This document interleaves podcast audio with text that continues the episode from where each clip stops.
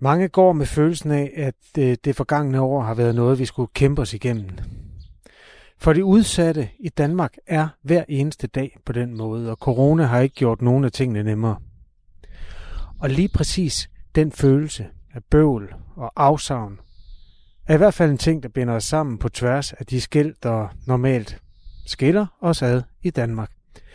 Jeg hedder Kasper Harbo, jeg laver radioprogrammer på Radio 4, og jeg har fået lov at høre om coronaens aftegning i nogle usædvanlige menneskers liv. Nogle liv, som i forvejen er farvet af ensomhed og stofmisbrug eller angst. Heldigvis har coronaen også efterladt nogle gaver, da den kom forbi og stjal det meste af et år. Vi møder Ole, som sælger hus forbi.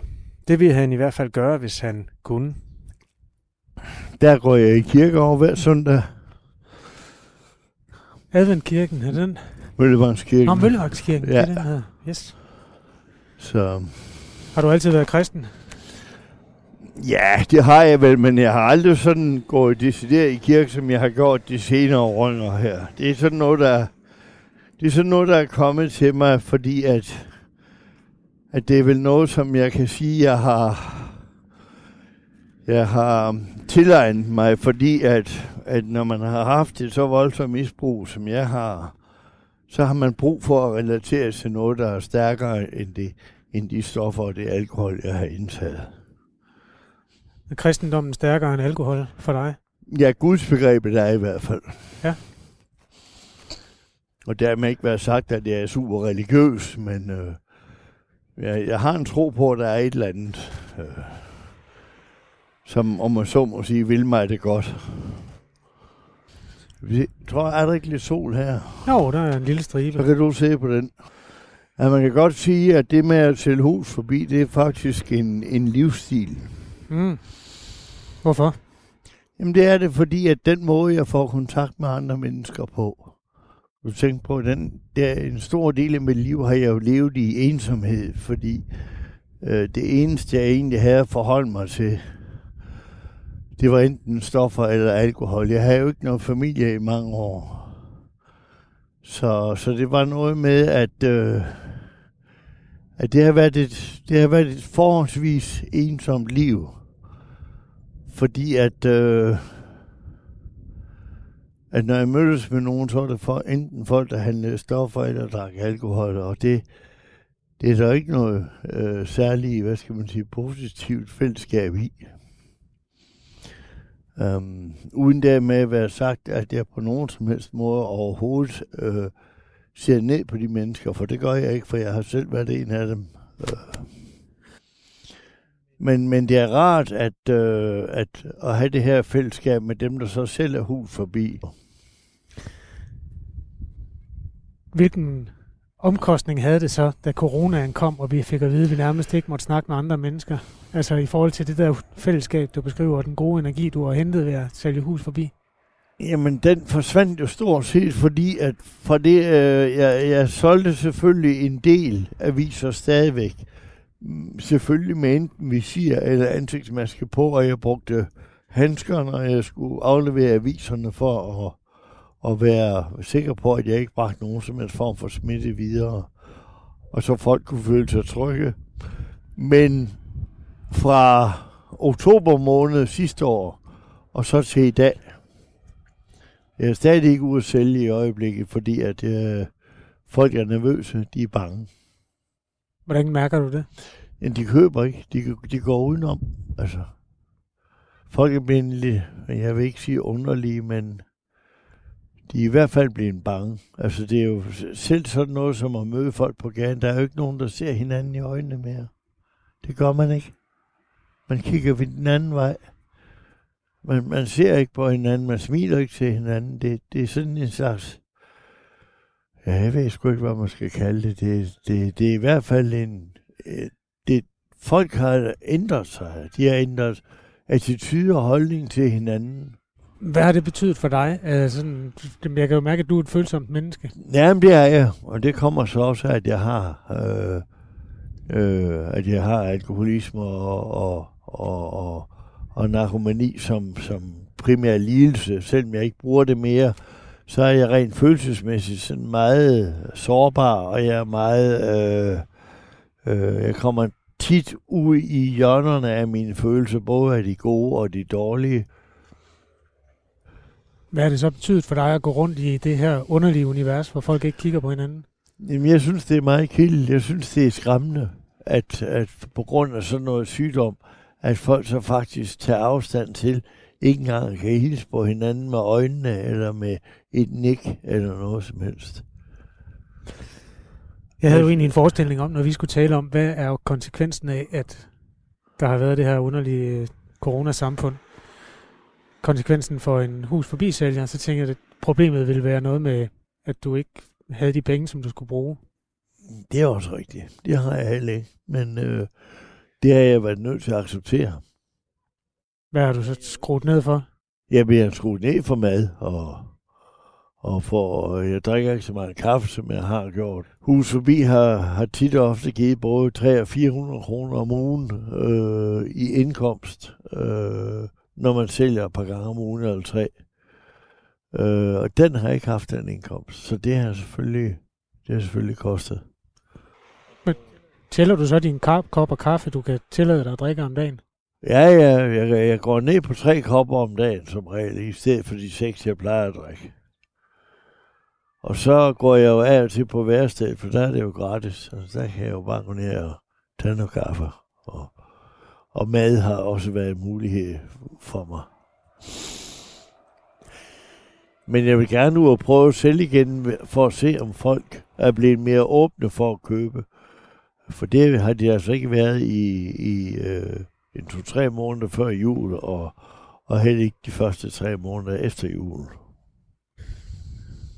Der er måske nogen, der undrer sig over, øh, at du sætter hus forbi, altså har et sted at bo. Hvordan er det forbindelsen er med det? Jamen, forbindelsen er det, at jeg jo har været hjemløs, ikke kun her for et år siden, øh, men også har været det før i tiden, øh, før jeg blev øh, kom ind i en helbredelsesproces for, for mit misbrug. Der har jeg været hjemløs i en lang årrække, og samtidig med, at jeg er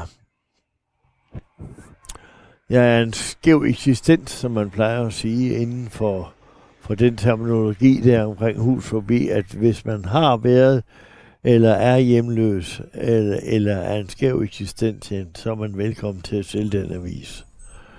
Så, og det har så hjulpet mig økonomisk i de perioder, der har været trængte.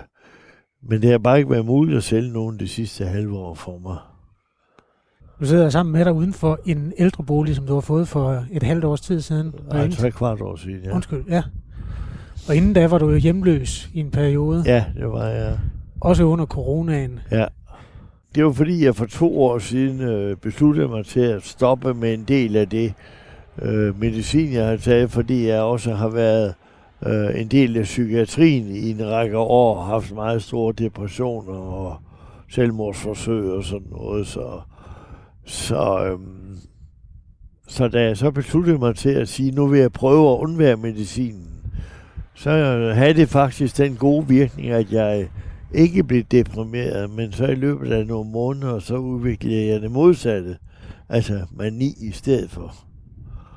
Og det er lidt sjovere at være manisk, end det er at være depressiv, men ikke for ens omgivelser.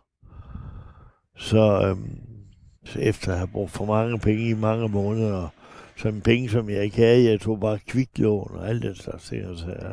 Blev du så hjemløs? Ja, det gjorde jeg.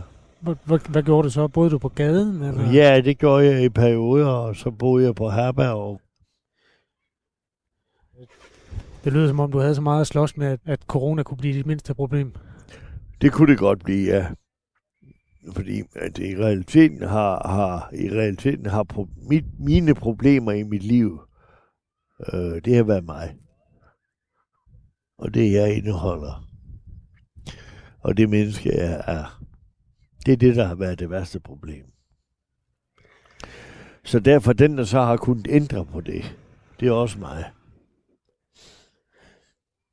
Det er sådan lidt gribende og også lidt underligt at sidde sammen med dig, fordi du virker som et meget afklaret og egentlig også et meget øh, roligt, balanceret, selvbevidst menneske at sige, at du er fuld af ting, der ødelægger det for dig? Det er jeg også, hvis ikke jeg er opmærksom på det. Hvis ikke jeg hele tiden passer på, at mine øh, overspringshandlinger eller andet, som jeg kan komme ind i, ikke overtager øh, styrken på mig. Du har fortalt mig, at du, du har været tørlagt gennem 28 år som alkoholiker. Øhm, sådan en misbrugshistorie er jo lang, men kan du sådan fortælle kort, hvad det var for, øh, altså både hvad, der, hvad det var for et liv, du levede, og hvad du var misbruger af?